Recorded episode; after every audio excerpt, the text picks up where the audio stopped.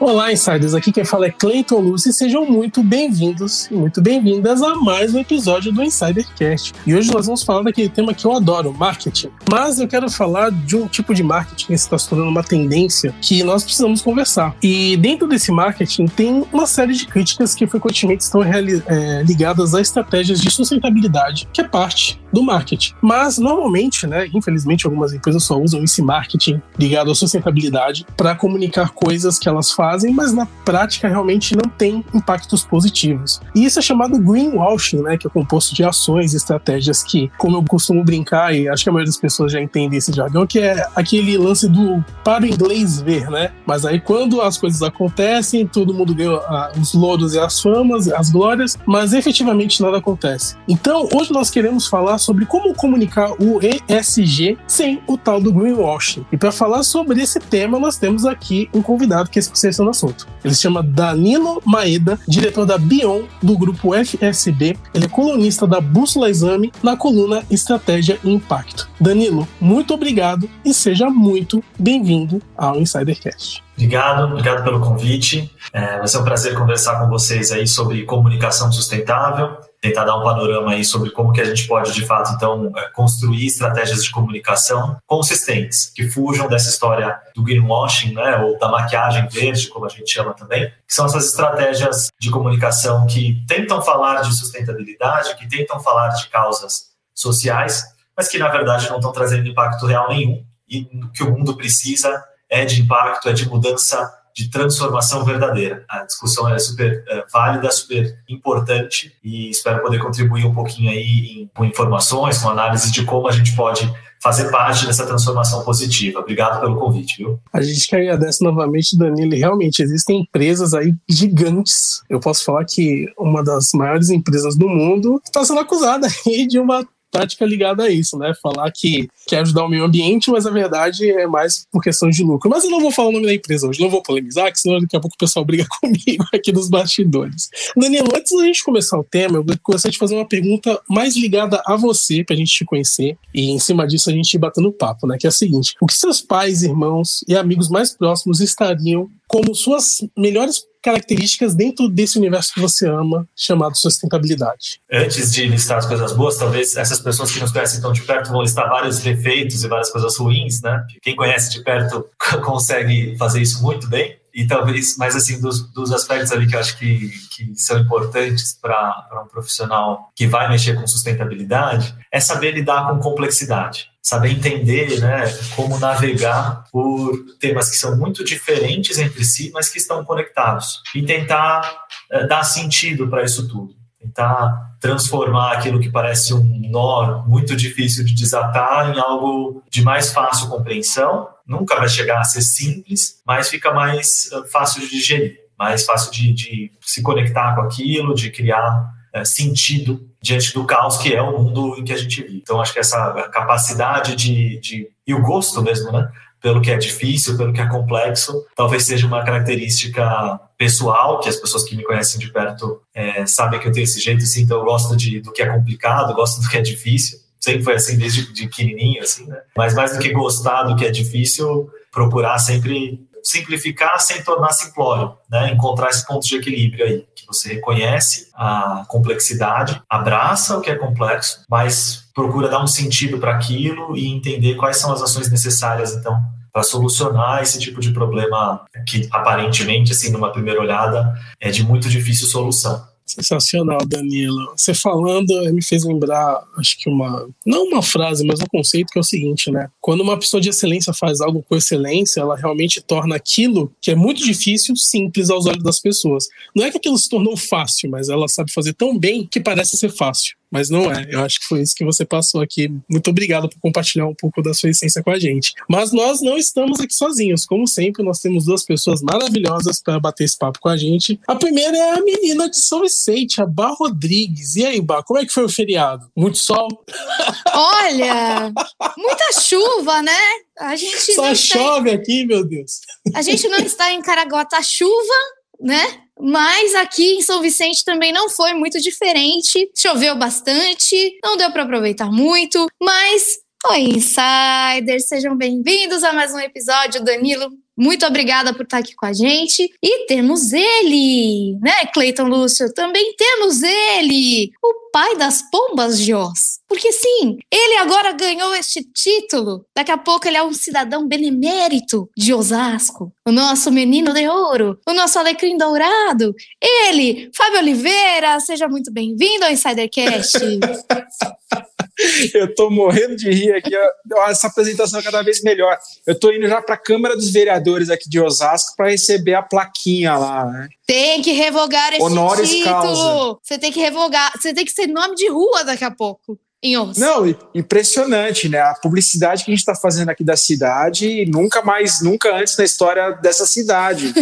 e nunca mandaram um cachorro quente pra gente aqui, entendeu? Nem umas Então. pombas, nada. Não é não, Cleiton Lúcio? A gente vai reclamar daqui a pouco. Eu vou reivindicar aqui com o prefeito, porque, poxa, a publicidade que a gente está fazendo da cidade, Vamos Tá. dizer que é uma publicidade sem greenwash. Tem nada com de greenwash, certeza. né? Exatamente. E muito legal É esse papo hoje com o Danilo, né, gente? Eu acho que a gente vai conseguir tirar muitas informações novas com Uhum. ele e saber o que, que é essa tal da maquiagem verde. Até usou um termo que a gente não tinha ouvido ainda aqui nos, nos. Insidercasts, né? O tal da maquiagem verde. Vamos descobrir com ele. Vamos um- puxar ele pra conversa. então. puxar para conversar com a gente. Poxa, Danilo, obrigado pela tua presença hoje aqui no Insidercast. A gente viu que esse termo, essa preocupação das empresas em terem ações efetivas mesmo de, de marketing e mostrar o apoio dela com a sociedade, né, aliado à sustentabilidade, se tornou mais forte agora durante a pandemia. Mas a gente, como o Clayton falou na abertura do episódio dele, né, a gente vê ainda grandes empresas cometendo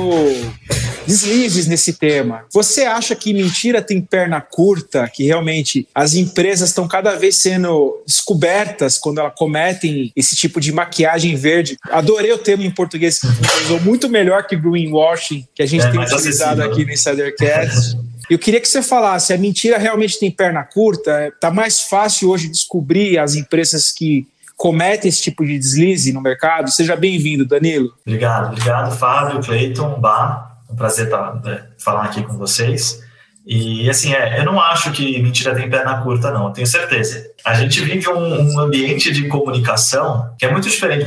Eu, creio que vocês também são profissionais de comunicação, seja de formação, seja na prática. É, quando a gente estuda a teoria da comunicação, na, na graduação costuma ver aquela teoria da comunicação unidirecional. Tinha o emissor, o receptor, no meio do caminho tem um, um meio pelo qual é transmitida a mensagem. Aí podia ter algum ruído, né? Que era assim, ah, o sinal de rádio está estável, o canal ali houve, ou teve algum imprevisto. É, e parecia que a comunicação era só isso mesmo, né? Às vezes você tinha uma setinha de volta, que era o feedback, mas parecia que a comunicação era tão simples quanto isso. E dava uma impressão de que se você controlasse o meio e a mensagem, você conseguiria controlar a percepção que as suas audiências têm de você, da sua marca. Por um tempo, isso talvez tenha sido verdade. Né? Por um tempo, talvez, é, na, na fase de ouro da, da publicidade de massa, talvez isso tenha sido verdade, sim. Né? Você controlando a mensagem, ficava difícil da audiência acessar a empresa e entender se aquela mensagem era verdadeira ou não. Hoje em dia, isso caiu por terra. Você tem uma, uma audiência hiperconectada, 24 por 7, e presente em todos os aspectos de uma companhia, de uma empresa. Né? Então, é, não tem como você passar mensagens divergentes para os seus diversos públicos. Né? Então, outra coisa que a gente sempre desenhava e que vai precisar mudar o formato é o mapa de stakeholders. Né? Então, os públicos-alvo de uma comunicação empresarial. Tipicamente, você colocava lá a empresa no meio e vários públicos com bolinhas em volta assim, da empresa, né? e cada bolinha era um público. E aí tinha uma setinha da empresa para o público, às vezes uma setinha de volta daquele público para a empresa. Né? Então, funcionários, investidores, sociedade civil, governo,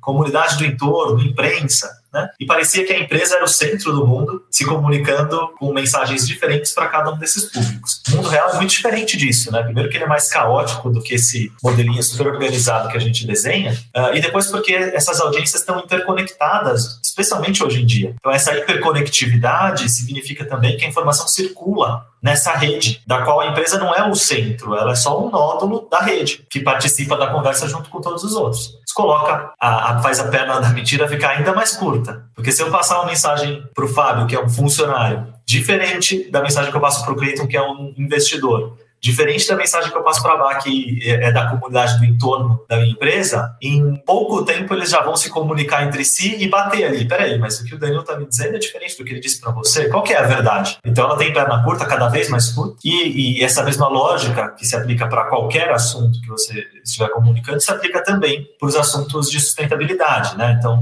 essa tentativa de aproveitar um momento em que a sociedade e todos esses públicos estão mais engajados no assunto, e aí você tenta só transmitir a imagem, transmitir a ideia de que você está engajado no tema, sem que isso seja verdade da porta para dentro, não vai durar. O fato de vocês terem se recordado aí de casos de empresas que caíram nessa cilada é mais um sintoma de que ela não, não vale a pena. Então, você tentar projetar uma imagem que não não tem consistência no mundo real, realmente está fadado ao fracasso. Né? E se a gente quiser aplicar isso no nível das pessoas, também vale. Você vê aqui o meu cenário, né? eu quero passar uma imagem com as coisas que eu coloquei atrás de mim aqui. Né? Então, quero dizer para vocês, quero que vocês pensem que de um por um lado, aqui ó, eu me confundi com os lados, para quem está vendo, né?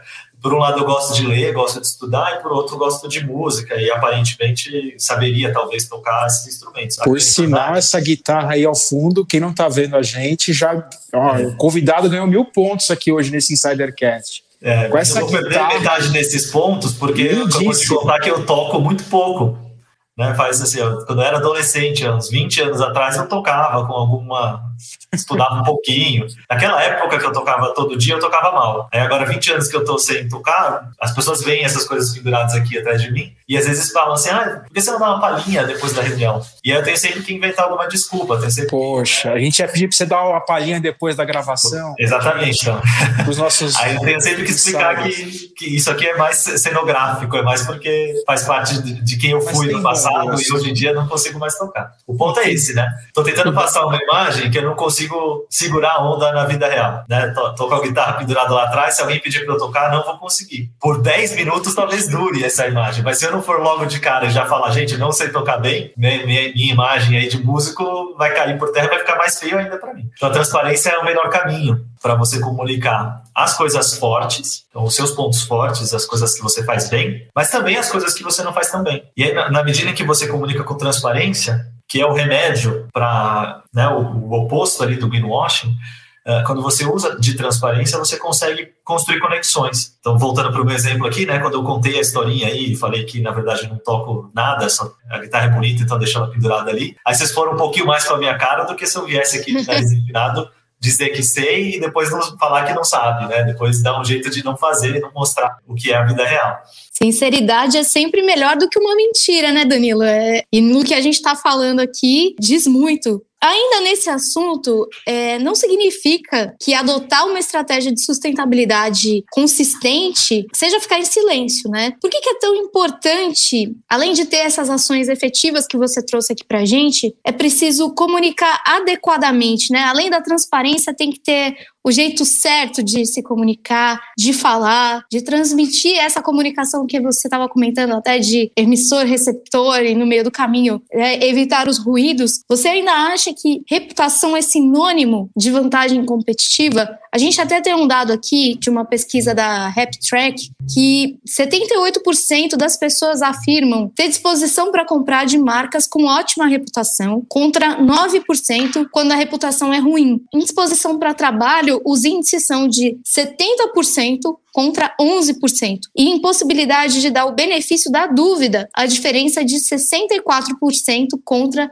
7%. Ou seja, para essa pesquisa, reputação é sim sinônimo de uma vantagem competitiva. Você concorda com isso, Danilo? Sim, bastante. É, de fato, né, empresas com, com melhor reputação têm o que a gente chama de colchão de boa vontade. Então, quando acontece algum problema, você dá o benefício da dúvida para aquela empresa, para aquela marca, e você acredita que aconteceu alguma coisa fora do normal para aquele problema ter se materializado. Então, você né, dá o benefício é, da dúvida mesmo, ali, dá, o, dá um espaço para que aquela empresa se explique, conte o seu lado da história. Então, aí já é uma primeira vantagem competitiva importantíssima para os momentos de crise, porque essa pesquisa capturou um pouco dessa tendência e de outras, né? Então, Na atração de talentos, empresas com melhor reputação conseguem fazer isso de uma maneira mais fácil e, e trazer as melhores pessoas para perto. Na disposição para investir, ou seja, na captação de recursos financeiros, empresas de melhor reputação também conseguem, tipicamente, fazer uma captação de recursos com menor custo de capital, que a gente chama, né? então o dinheiro fica mais barato para quem tem uma marca cuja reputação é melhor. Uh, então se reflete ali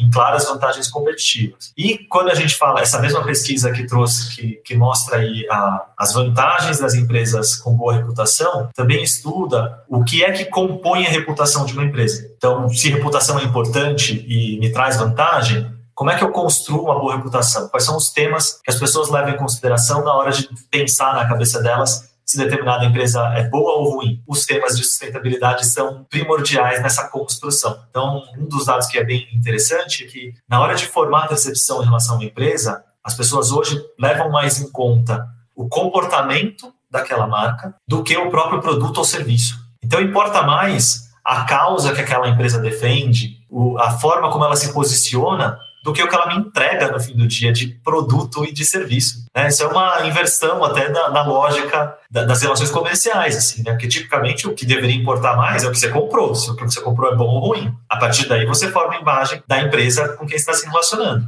Mas o que as pessoas têm dito ultimamente é, é o contrário, assim, importa mais como a empresa se comporta e depois importa também, claro, continua sendo importante a, a qualidade, o preço, né, toda essa relação de custo-benefício dos produtos e serviços. Então, se reputação é uma vantagem competitiva e para fazer reputação você precisa comunicar bem os seus aspectos de sustentabilidade, está respondida a primeira parte da pergunta, né? Que é assim, ah, poxa, para evitar o greenwashing é melhor eu ficar calado e não falar nada para ninguém. Faço minha lição de casa quietinho e tô bem, não vou cair no greenwashing se eu não falar, né? Não vou falar errado se eu não falar, né? Tem gente que, que vai por essa lógica às vezes, né? Para não cometer erro basta não tentar fazer nada. E na verdade não é assim, porque você perderia toda essa possibilidade de construir valor reputacional, sem falar no aspecto de que é, sustentabilidade é um caminho que se constrói em conjunto. Não dá para ser sustentável sozinho. É a música que fala, né? Impossível ser feliz sozinho e também é impossível ser sustentável sozinho. É uma jornada compartilhada. É uma jornada que diz respeito a preservar os recursos que são compartilhados, recursos ambientais, sociais, uh, e que precisa de soluções também compartilhadas. E para construir esses laços, a comunicação é fundamental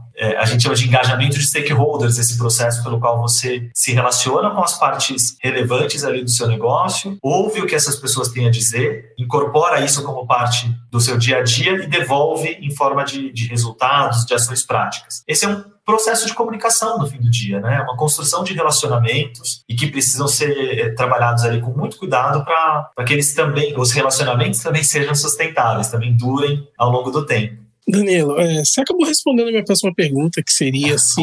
A, imagina, imagina, foi, foi perfeita a sua explicação. A pergunta seria a seguinte, né? Como a comunicação ambiental, social e de governança, se ela realmente tem um impacto maior do que o próprio, o próprio produto ou o próprio serviço na construção de reputação da marca. Você disse que sim, eu achei a explicação sensacional. Você poderia dar um exemplo de uma empresa que passou por esse processo? Posso dar um exemplo de uma empresa, um case que eu acho que é bem interessante, mostra até a questão de como isso tudo impacta no valor da marca. A Nike passou lá nos anos 90 por vários problemas, não só reputacionais, problemas sérios de gestão da sua cadeia de valor, com trabalho escravo de crianças né, na, na sua cadeia. Uh, e ela passou por, foi uma empresa que passou por toda uma jornada de, de aprendizagem organizacional, né, de, de transformação, de fato, uh, que incluiu ela usar toda essa força. Imagina o tamanho da força que é o marketing de uma marca como a Nike, o tamanho do impacto que ela pode causar o tamanho do poder que ela tem até para formar cultura, para né, lançar tendências que as pessoas seguem e aplicam no seu dia a dia. Né?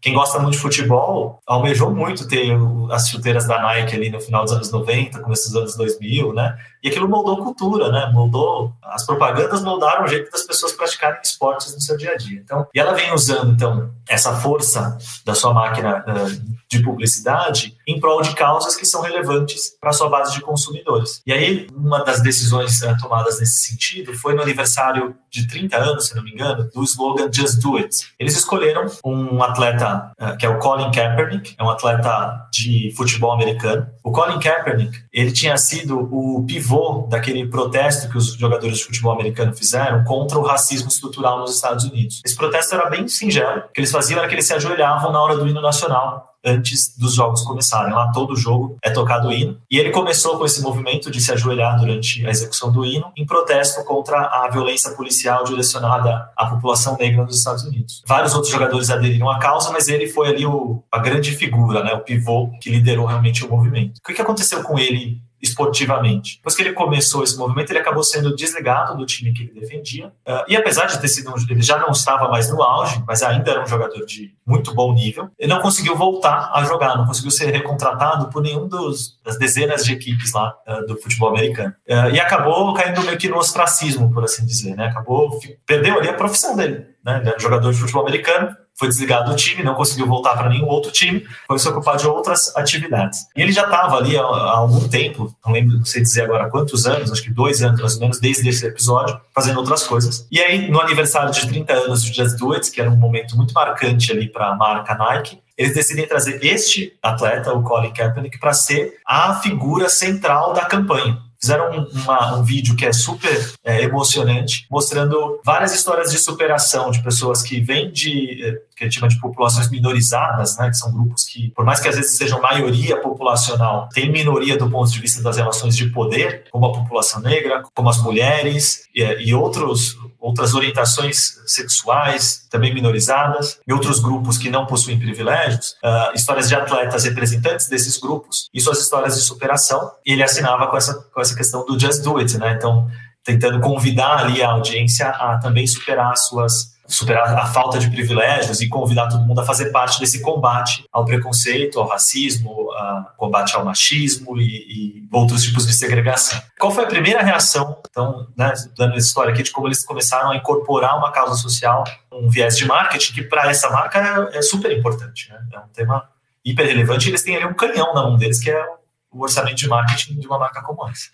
Ah, a primeira reação foi de alguns grupos mais uh, reacionários lá nos Estados Unidos de queimar produtos da Nike. Por quê? Eu esqueci de falar isso antes, mas o protesto do Colin, que, que levou ele a ser, de, a ser, desligado do seu time, foi visto como um ato antipatriótico. O fato dele se ajoelhar no hino foi visto por parte ali da, da liga como um gesto antipatriota. E isso lá pega muito, né? Na cultura deles, essa questão do patriotismo é muito forte. Uh, e aí esses mesmos grupos mais reacionários e supostamente patriotas começaram a pipocar alguns protestos em que eles estavam queimando ali artigos da Nike em resposta ao fato dela ter escolhido o Colin Kaepernick como o seu garoto propaganda naquele momento tão icônico. Uh, no primeiro dia, as ações da Nike caíram caíram 5% no dia em que esses protestos aconteceram. E aí é um teste de fogo para a marca decidir se ela vai continuar ou não com aquela campanha, né? Alguém lá dentro do board pode ter virado para quem decidiu e, e, advogou pela campanha e falou: tá vendo? A sua ideia foi, foi um tiro no pé, né? Não funcionou. As pessoas estão queimando os nossos itens, nosso valor de mercado caiu.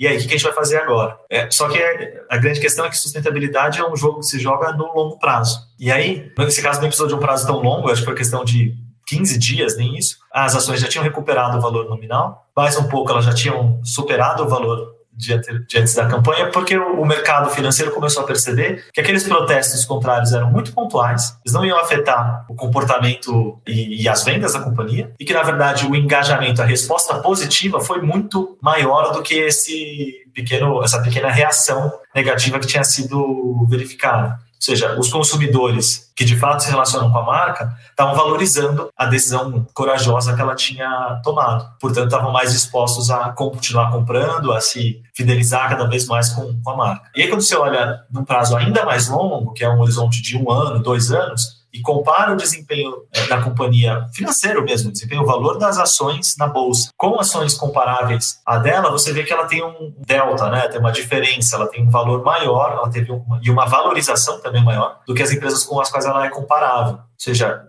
né, é um indício ali prático. Tem outros estudos que vão olhar, olhar um conjunto grande de empresas para também chegar nessa mesma conclusão de que vale a pena você é, comunicar sustentabilidade, você comunicar causas que são importantes para suas audiências, desde que você esteja fazendo isso de uma maneira consistente. Para quem se engaja só pontualmente, aí realmente aquele momento ali em que a, a, o movimento contrário levanta, se não é uma decisão consistente, a tendência é que a empresa recue e largue tudo, né? Então você precisa ter uma direção muito clara. Nada de sustentabilidade de palco, né, Danilo? Tem que ser sustentabilidade na prática mesmo. Sim, é, o pessoal tem falado bastante assim que não, não adianta só o storytelling sem o story doing, né? E eu acho que é um bom jeito de, de resumir mesmo a história, né? Você precisa provocar a transformação e precisa ter uma, uma decisão bastante pensada, precisa ter um senso de direção muito claro. Porque ao longo desse caminho vão surgir problemas, vão surgir percalços e alguns é, influenciadores podem querer te convencer a desistir dessa caminhada, né? Porque às vezes no curto prazo pode ser que pareça não estar valendo a pena, mas o que a, a evidência sugere aí, e hoje em dia a gente já tem bastante evidência nesse sentido, é de que vale sim a pena, já no, no prazo não tão longo. No caso da Nike aqui, né? A campanha já tinha é, valido a pena ali em poucos dias a primeira reação negativa já tinha sido é, compensada. Né? E a campanha foi tão bem sucedida, né, Danilo, que depois as outras franquias também aderiram, né? Os jogadores da NBA também, na, naquela ocasião das vidas negras importam, né? Na, uhum. foi, foi o um movimento, né? Depois de tudo que aconteceu nos Estados Unidos, também conseguiram participar da campanha com ajoelhando os jogadores durante o hino nacional. Exatamente. Você vê como que uma campanha acabou influenciando também e se perpetuou, né? Agora todos os quando ocorre algum problema de racismo nos Estados Unidos, eles como forma de protesto, eles repetem esse mesmo gesto durante o hino. É. E o como é importante a marca se posicionar, né? As marcas se posicionarem cada vez mais. Tem uma conversa ali, né, entre o que está acontecendo na sociedade e como a marca se engaja com o que está acontecendo na sociedade.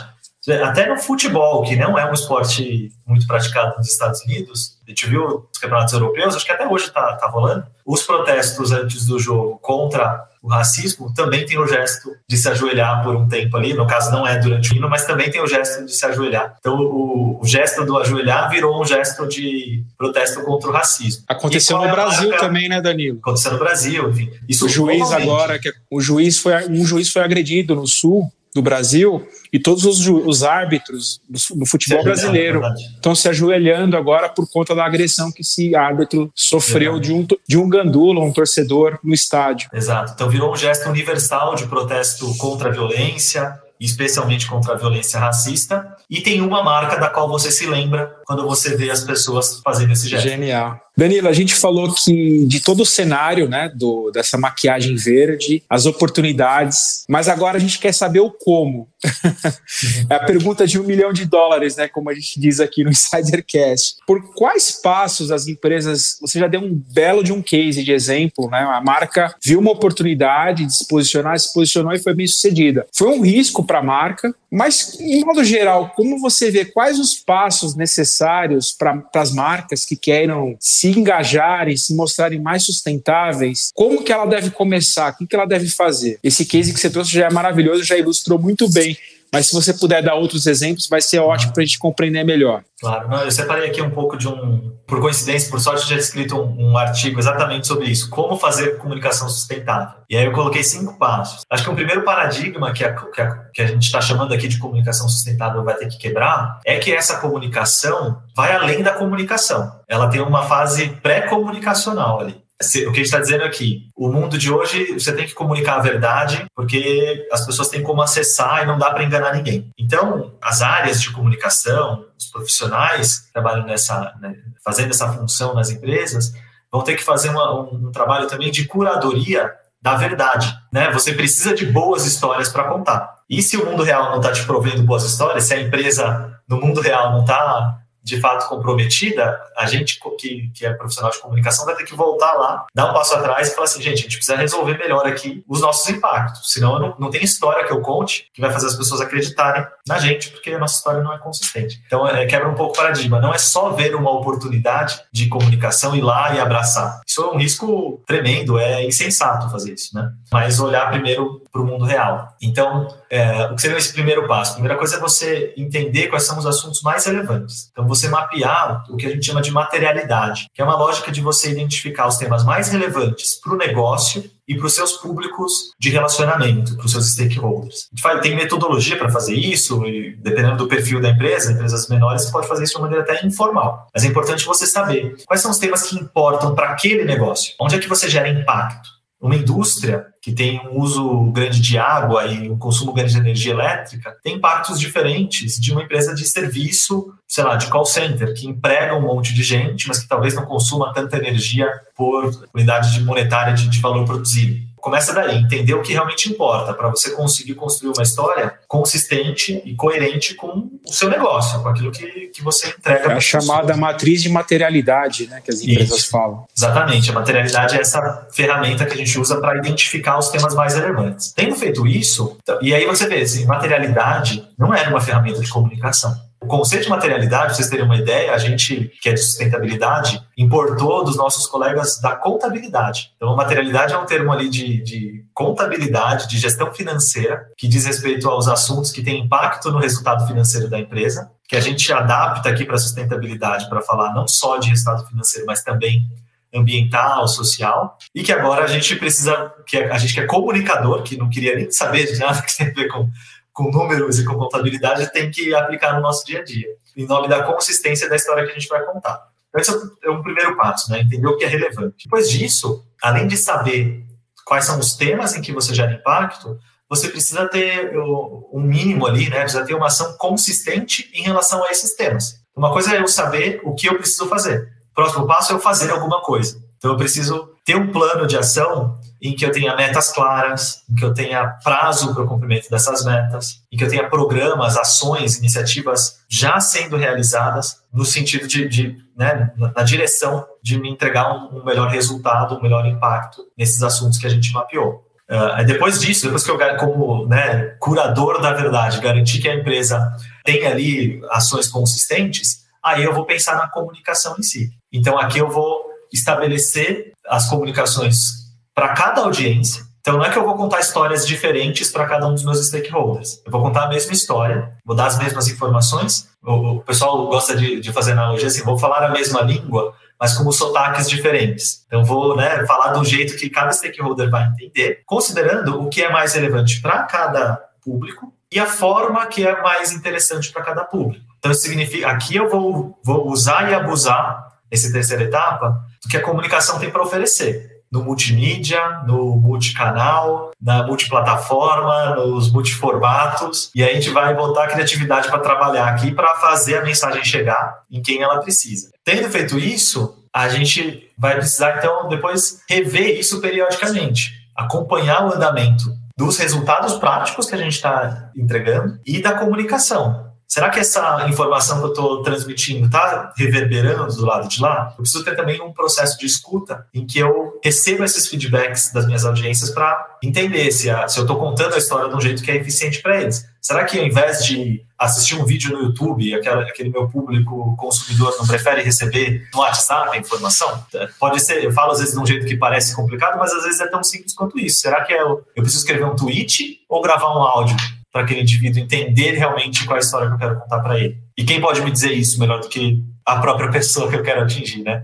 Então esse, esse, essa comunicação, essa via de mão dupla também vai ser muito importante. E por fim, que esse já vai conectar aqui o quarto com o quinto ponto, é lembrar algo que eu já falei hoje aqui com vocês, de que sustentabilidade é um caminho em conjunto. Não se faz sozinho, é, não se faz da, só da porta para dentro. Então você precisa, né, é, uma, uma jornada longa. Então você não consegue fazer percursos muito, muito grandes sozinho, né? É sempre bom ter alguém em conjunto e trazer as pessoas para fazer parte dessa jornada junto com você, né? Entendendo que elas são protagonistas das suas próprias histórias e também estão procurando parceiros e parceiras parceiras para fazer as suas caminhadas. Então, como marca, a gente pode puxar todo o protagonismo para a marca e dizer que a gente está aqui salvando o mundo. Ou a gente pode compartilhar esse protagonismo com as nossas audiências e dizer que, Fábio, eu sei que você gostaria de salvar o mundo e vem cá que eu vou te mostrar como eu posso te ajudar a cumprir esse seu desafio a postura da marca vai te engajar muito mais na segunda hipótese do que na primeira, né? Na primeira você fica como espectador, só assistindo aquela empresa messiânica resolver tudo. E na outra você é o protagonista da história e, e traz ela do seu lado. Engaja muito mais.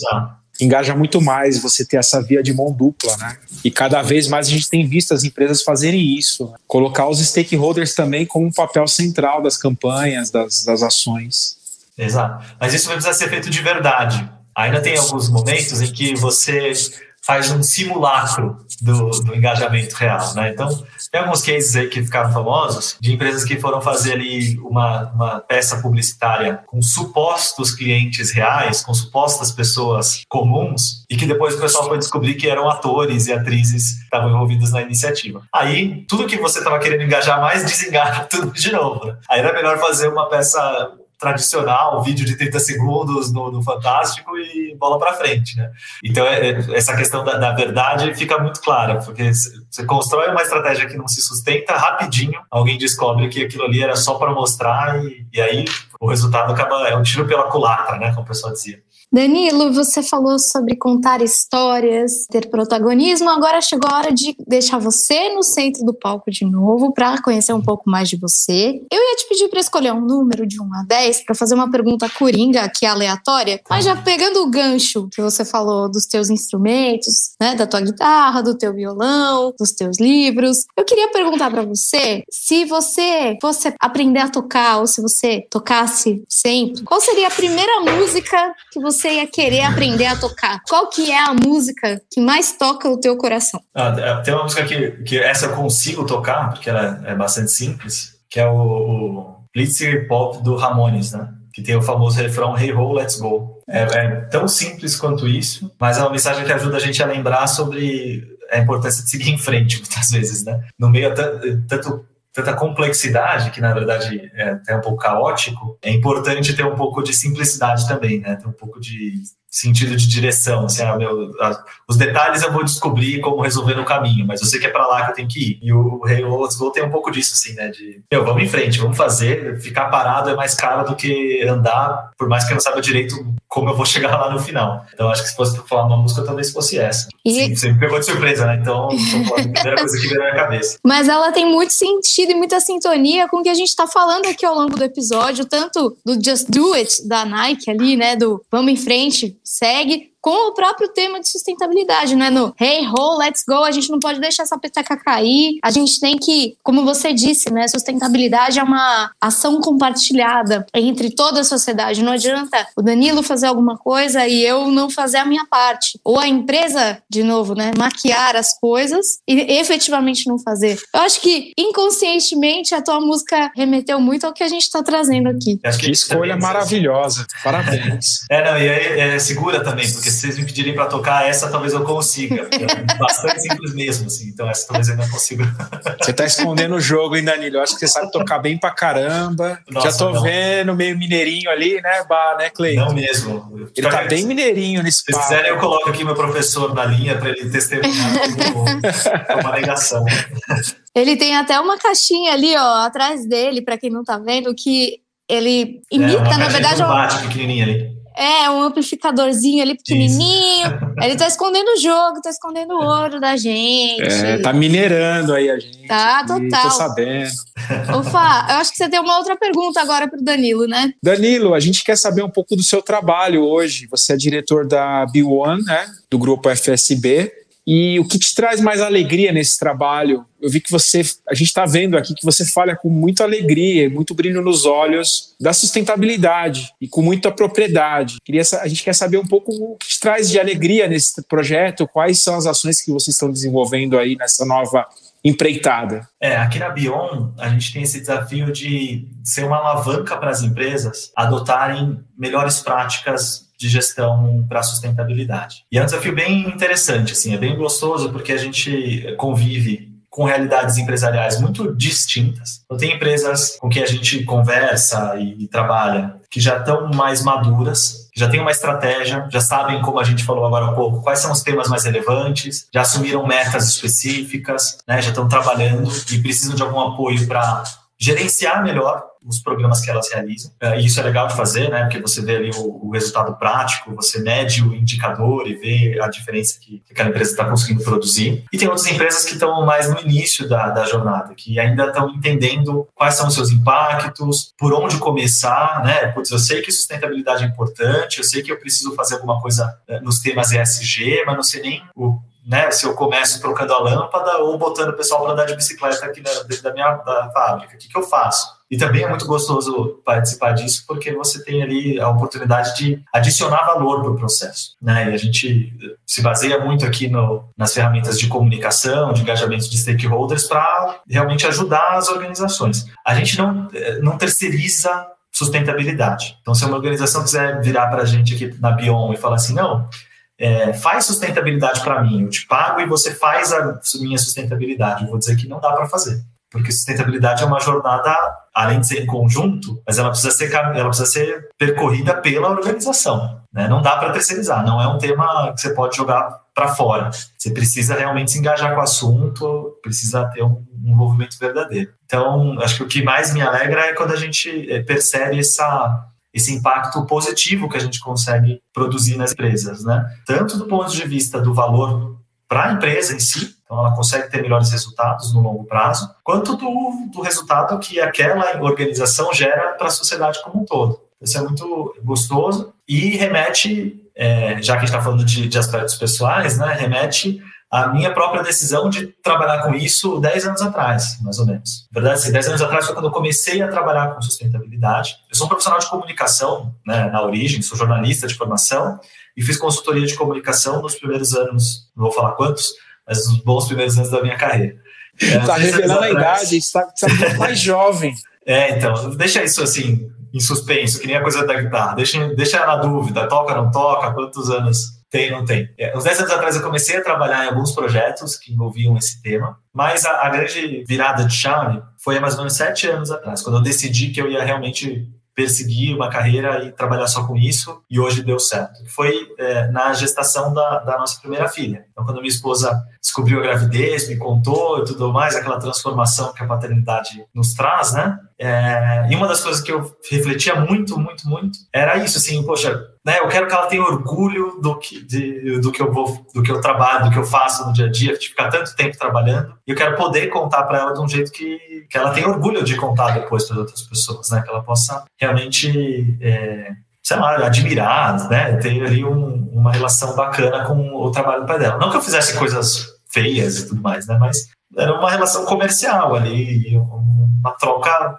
mais utilitarista ali, né, no trabalho. Qual seria o legado, né, que você ia deixar para tua filha? É, então você pensa em tudo, todas essas coisas, assim, quando vem a paternidade, né? Mesmo quem é muito objetivo, assim, que nem eu sou, tem já tem essas, essas reflexões mais filosóficas também. E aí, como eu já estava trabalhando com sustentabilidade, eu falei, pronto, é isso. É, além de tudo, tem uma baita oportunidade de negócio aqui, né? Eu já achava que esse mercado ia virar, ia crescer. Então eu falei, eu vou virar de carreira. Então vou deixar a comunicação um pouco de lado. Continuei fazendo ainda por muitos anos, mas vou direcionar para trabalhar mais com sustentabilidade e tentar trazer isso como parte do meu dia a dia em tudo que eu estiver fazendo. E aí foi um, todo um, anos e anos aí de, de estudos e trabalhos e cada vez pegando mais projetos e construindo as coisas, até que culminou hoje na, na Bion, que aqui dentro do grupo FSB é o braço que só faz é, sustentabilidade, né? só faz é, ESG. Então, gestão e estratégia de temas socioambientais e, e também de governança. Então, é, foi possível atingir essa, essa meta, né, essa, essa, idealização que eu fiz lá atrás. Então, essa é outra coisa que me deixa muito feliz no dia a dia, assim, né, de refletir, pensar, poxa, aquilo que eu sonhei é, anos atrás, a gente conseguiu é, alcançar. Aí agora minha, minha filha está exatamente nessa fase, né? acabou de completar seis anos, então está na fase boa de, de entender melhor, assim, né, como as coisas funcionam, o que é que você faz, afinal de contas, no dia a dia. Então é gostoso, é outra parte que é gostoso, né? Já ela voltou da escola falando que ia ser fiscal do meio ambiente. Aí deu para contar, assim, de, de, de, certa forma, é um pouco o que o seu pai faz também, é parecido, tenta ajudar as empresas. E aí foi, foi uma conversa muito bacana que a gente teve, assim, né? Então, acho que é isso que me deixa feliz, assim, no dia a dia do trabalho. Além dessa felicidade do teu dia a dia do trabalho, Danilo, a gente quer saber de você agora quais foram os grandes desafios que te trouxeram até aqui. É, acredito que ter mudado as velas do teu barco aí ao longo da, da jornada podem ter contribuído para esses desafios, essa história do, do que deixar de legado para os teus filhos também. Mas eu queria que você contasse para a gente, até para inspirar quem está ouvindo e vendo a gente, o que, que te moveu até aqui? Qual foi o seu hey ho, let's go até aqui? Que te chacoalhou mesmo? Ah, eu acho que no meu caso, assim, sempre tive, mesmo antes dessa virada aí de chave, um senso de propósito. Então, desde a da escolha na graduação, lá, eu fui escolher fazer jornalismo. Primeiro porque eu achava que eu ia conseguir me virar fácil, assim, né? Apesar de ter um senso de propósito, eu também sempre fui muito preguiçoso. Então, as pessoas me falavam lá na, no, no, quando eu estava no colégio, ah, você escreve bem, você tem facilidade. E aí eu fui ver, assim, a que profissão que quem escreve bem consegue se virar, né?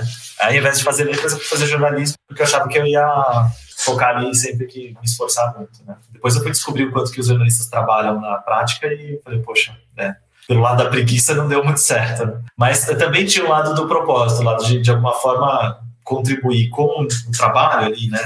Nesse caso, para tornar a sociedade mais bem informada, ajudar as pessoas a tomarem melhores decisões. Então, esse senso de propósito sempre me guiou, mas ele também impôs alguns desafios, né? Você tem que fazer algumas escolhas, é, às vezes você troca caminhos que podem te trazer um benefício de curto prazo, mas que te colocariam numa situação contrária a alguns princípios, a alguns valores, então você não vai ocupar aqueles espaços. Então, outro desafio, assim, que eu, eu sempre comento, assim, eu sou, vocês estavam brincando aí, né, com o Fábio, que é de Osasco, eu sou aqui do ABC Paulista, né?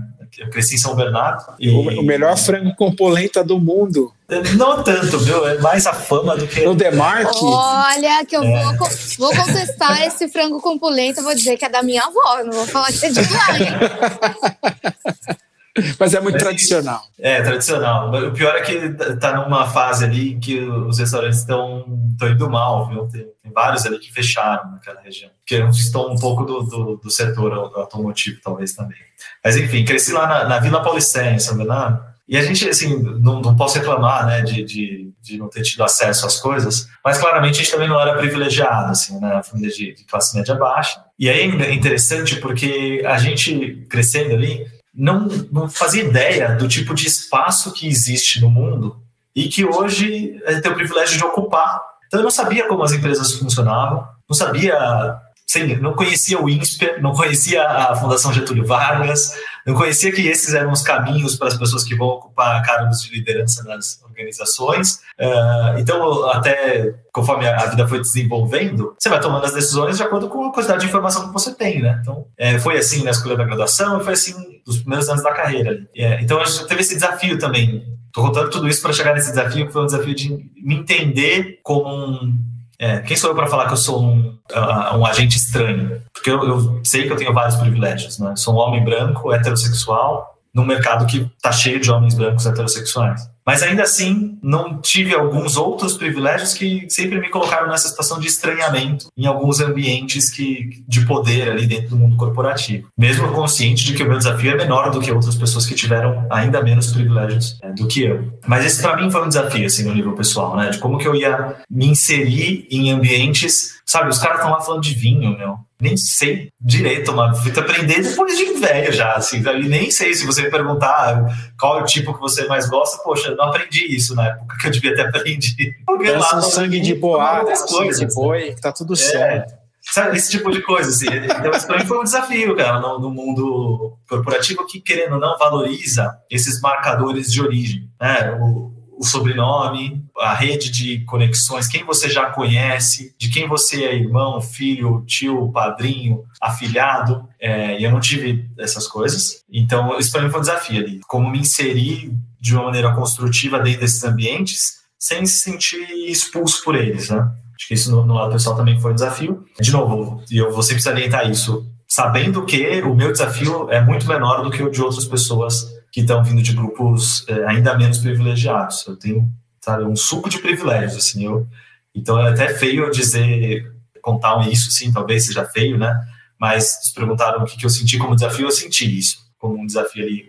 É, e aí eu fico pensando, se eu que encaixo no padrão, me senti fora da caixa só por não ter a mesma origem socioeconômica, imagina quem no tom de pele é olhado diferente, no gênero é olhado diferente, na orientação sexual é olhado diferente. E, eu acho que o terceiro desafio dessa caminhada foi realmente essa mudança aí de, de rumo, né? Então, é, hoje, como alguém que fala neste lugar de especialista em sustentabilidade, que é um pouco contraditório ser especialista numa agenda que é ampla, mas enfim, eu ocupo essa função muitas vezes nas conversas, né, de alguém que vai lá falar sobre o assunto, já é confortável, mas até chegar lá teve todo um processo de convencer um monte de gente de que eu sabia o que estava falando. Que apesar de ser jornalista de formação, de não ser engenheiro ambiental, boa parte dos colegas que trabalham nessa área, de não ser biólogo, de não ser de uma área mais técnica, eu tinha, assim, algo a, a contribuir no debate, né? Mas isso acho que com, com uma consistência você vai vencendo, né? Aos poucos, assim, vai mostrando que você tem legitimidade para falar daquele assunto. Ainda de vez em quando você ouve assim, nossa, uma pessoa de comunicação querendo fazer sustentabilidade, até parece que esse negócio vai dar certo. Às vezes você ouve esse tipo de, de comentário, mas aí é, é, claramente um comentário desinformado, né? Então a gente lida do mesmo jeito que a gente lida com fake news, a gente vai lá, esclarece e tenta é, construir em cima disso, né? É, enfim, acho que esses são talvez os principais desafios. Acho que eu me alonguei demais nessa resposta. Não, não se alongou não, Daniela. Foi muito legal a sua percepção, né? Como você falou várias vezes que mesmo num lugar de privilégio você via e tinha esses estranhamentos. E isso para mim é muito novo. Eu acho que aqui no Insidercast ninguém nunca trouxe essa percepção e eu acho que é uma percepção muito compartilhada pela maioria das pessoas, porque assim, né? Se você pegar a, a porcentagem de pessoas que, por exemplo, participam de um clube de vinho, ou, por exemplo, são de tal família, ou, por exemplo, são de tal região, né? Porque ainda tem a questão de nós sermos beneficiados aqui, nós quatro, porque nós somos do Brasil, que é um país, entre aspas, rico, apesar das desigualdades, mas nós estamos no estado mais rico da federação. Então, se a gente for pegar também do do ponto de vista é. geográfico, nós somos muito beneficiados, né, também. Eu me coloco às vezes como fora, porque eu sou da ABC, mas olha, eu tô 20, 30, sei lá, 40 minutos de carro sim, dos sim. lugares onde estão ali o, o, o, centro financeiro do país, né? Exatamente. Os colegas que estão de outros estados, o desafio é muito maior, porque aí o marcador do sotaque já vira uma forma para muita gente olhar diferente. Isso. Já vira uma forma de falar, ah, esse daí não, não, não é tão adaptado ao nosso meio. Então são vários benefícios que é legal quando as pessoas percebem que tem e que elas trazem isso para a conversa, né? Como eu disse aqui anteriormente, muitas pessoas que a gente entrevistou provavelmente tinham esse estranhamento, mas elas ainda não tiveram consciência de perceber que mesmo elas tendo esses benefícios, ainda assim elas tiveram desafios enormes porque elas não eram do grupinho ali dos, vamos dizer aqui, 1% da população ou 2% da população que realmente tiveram todas as benesses, né? E cara, esse lance de faculdade também a gente percebe muito, né? E, e assim, só percebe quem vivencia isso, por incrível que pareça. Porque as pessoas, ela, quando você tá na faculdade, você acha que você tá alinhado com todo mundo, mas quando você vai pro mercado de trabalho, você vê, é, faltou coisa, e eu vou precisar correr atrás. Mas hoje nós estamos no, no mundo que graças a Deus que a era da informação veio, que nivela muito por baixo, né? Se a gente pegar a geração dos nossos pais, dos nossos avós, a gente está numa geração extremamente beneficiada. Então, Antes de finalizar, eu queria dizer o seguinte para os jovens, né? Eu sempre dou esse conselho aqui, mas, cara, você consegue tudo que você pode. Basta você ter consciência de onde você está, onde você quer chegar e fazer o que você tem que fazer claro, e não chorar, porque todo mundo tem uma cruz para carregar. Eu acho que, e durante a sua fala ficou muito claro isso. Mesmo você com seus benefícios, você tinha os seus desafios, e, e não é demérito nenhum, entendeu? Você falar sobre esses desafios, na verdade, é muito legal, porque isso evidencia que, sim, mesmo pessoas brancas, mesmo pessoas que estão em lugares privilegiados, ainda assim tem desafios, a gente tem que entender isso também, né? Todos têm uma cruz e todos têm essa, aspas, essa cruz para carregar, e cada um na sua. E, claro, ajudando as pessoas que estão pouquinho mais abaixo, né? Através de conhecimento, através de, de promoções. O próprio ESG veio para ajudar isso também, né? A maneira que você fala sobre. Acho que já falou sobre meritocracia aqui, né? Acho que foi com, com o diretor da John Deere, é, é o Wellington Silvério, né? Acho que até a Bárbara depois ela pode me corrigir se eu falei errado. Isso, o Wellington Silvério mesmo. E ele trouxe uma questão assim, né? Poxa, eu concordo com a meritocracia, mas peraí, a gente tem que pegar os pontos de partida de cada pessoa. Por exemplo, tá, vamos, vamos aqui falar que todo mundo precisa de inglês para exercer tal cargo. Mas será que todas as pessoas nos seus pontos de partida tiveram a oportunidade de passar por um cursinho de inglês? E aí é muito legal isso, né? Você trazer, você igualar as oportunidades, ajudar as pessoas a crescerem e ainda assim dar essas oportunidades de maneira meritocrática. Tá, você não teve a chance, mas a empresa pode te ajudar aqui e tal, mas você tem que fazer. E eu acho que isso os jovens eles ainda não têm essa pegada, infelizmente. Mas foi muito legal, Daniela, a sua fala e queria te agradecer por você ter compartilhado um pouco sua história. Infelizmente, a gente está chegando no final desse episódio. E antes que a gente encerre, eu gostaria também que você deixasse um recado final e as suas redes sociais para os insiders poderem entrar em contato com você. E novamente, muito obrigado por você ter compartilhado essa história com a gente, Daniela. É isso, eu que agradeço o convite.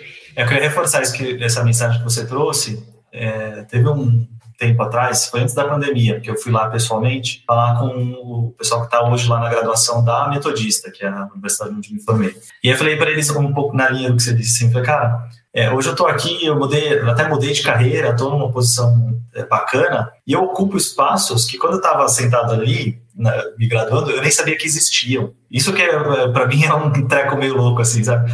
E esse 1% ali mais privilegiado já tem esse caminho traçado desde o berço. Então ele já conhece uh, aspectos que para a maioria das pessoas são ocultos. A gente não sabe como, como os ambientes de poder funcionam. Algumas pessoas conseguem ali né, ascender e, e, ocupar alguns espaços e começar, com o tempo você vai entendendo qual é a dinâmica. Mas de fato, assim, né, depende em certa medida de questões estruturais, com certeza. E todos nós temos uma parte a cumprir na pessoa física e nas empresas, nas organizações, para resolver essas questões estruturais. Mas a nossa história de vida pessoal depende também, em certa medida, do nosso esforço, do nosso envolvimento, do quanto a gente, do melhor que a gente pode fazer com a realidade que nos é dada. Não significa se conformar com a realidade e aceitar o que me dão.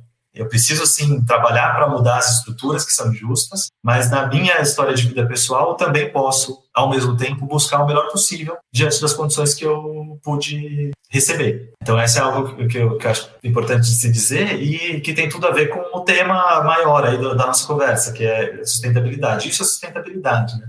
A, a definição de desenvolvimento sustentável fala de atender às necessidades da geração atual sem comprometer a capacidade das próximas gerações atenderem às suas necessidades. Então tem a ver com isso tudo que a gente está falando aqui num nível mais, a gente está falando num nível mais pessoal e de, de questões sociais, está dentro dessa definição, né? É a gente, de fato, então, trabalhar para um mundo mais justo, para um mundo mais é, igualitário, no nível pessoal, então refletindo sobre o que, que, como pessoa física, eu posso fazer, isso qualquer um pode começar a, a sua própria jornada. No nível dos seus espaços de poder, de influência e das organizações onde a gente atua, e também no nível pessoal ali das suas próprias buscas, né, de como que você é, conduz a sua jornada ali de, de impacto, por assim dizer. É, redes sociais ativas, mesmo assim, eu tenho só o LinkedIn, então pode me procurar por Danilo Maeda, que vai encontrar lá. É o mesmo, mesmo nome no, no, Instagram, no Facebook, mas essas são redes que eu não, não atualizo assim, com muita frequência. É, mas no LinkedIn eu estou sempre postando lá alguns artigos, algumas reflexões, então fiquem à vontade para seguir, para acompanhar por lá, que é um prazer continuar a conversa. Danilo, a gente que queria agradecer mais uma vez por você ter compartilhado com a gente aqui os teus insights, os teus ensinamentos. Acho que realmente sustentabilidade tem tudo a ver com esse teu recado final, com a gente plantar o que a gente quer para o nosso futuro, mas sem prejudicar o futuro de quem está por vir. Né? Acho que para mim fica esse grande insight no episódio de hoje. Queria agradecer mais uma vez a Gi da FSB que está acompanhando a gente gente aqui também no bastidor e que já é nossa, nossa parceira aqui. Eu acho que eu não tenho muito mais a acrescentar, a não ser que eu faço minhas as palavras do Danilo aqui no final e queria agradecer por essa aula, porque realmente foi uma aula de como fazer comunicação com o ESG e sem usar essa maquiagem é, verde, né, que a gente trouxe aqui no episódio. Então eu queria agradecer mais uma vez ao Danilo, a Gi e a vocês, insiders, por estarem com a gente em mais um episódio e agradecer a eles também, os meninos aqui do Insidercast, Cleiton Lúcio e Fábio Oliveira. A gente se encontra num próximo episódio. Obrigado, Bar. Olha, foi muito interessante o que o Danilo passou e como gera conexão, né? Porque ele falou do legado que ele quer deixar para a filha dele, que hoje tem seis anos, e também um grande questionamento que a gente fez aqui, né? Como que as empresas podem também deixar o seu legado.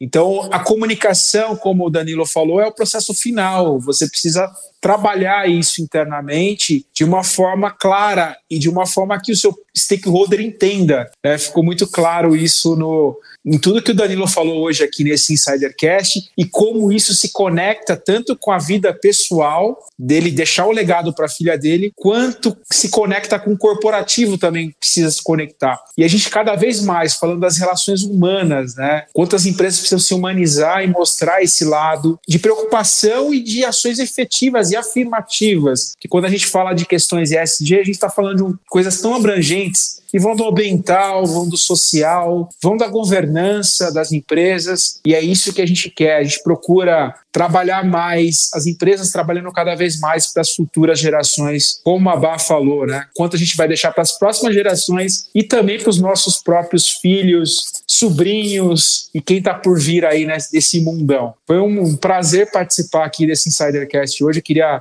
agradecer novamente ao nosso convidado, foi uma honra ter você aqui e agradecer também aos insiders e agradecer também ao Cleiton Lúcio. Obrigado, Cleiton. Eu que agradeço, Fábio. Muito obrigado. Obrigado, Bar.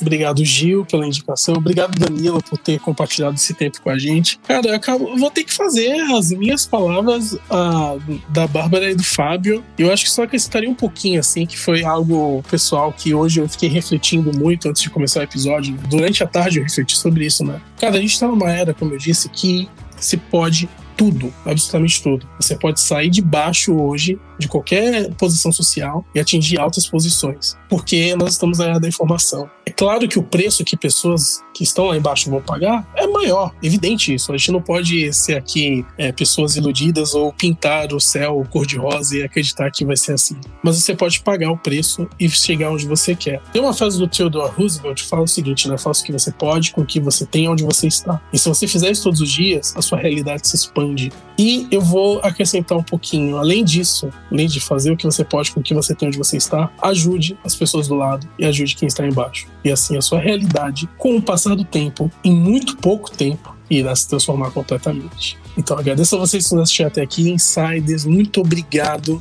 Nós estamos em praticamente todas as redes sociais, nós estamos no Instagram, Insidercast, nós estamos no LinkedIn, Insidercast, nós estamos no YouTube, por onde você provavelmente está nos assistindo, que é o canal do Insidercast, e nós também temos um contato, que é o o e-mail de contato, na verdade, por onde você pode enviar dúvidas, críticas e sugestões de pauta, que é o contato@insidercom.com. Eu agradeço a vocês novamente por terem nos assistido até aqui, ou, ou nos ouvido, e como sempre, nós nos vemos ou nos ouvimos no próximo episódio do Insidercast. Tchau, pessoal!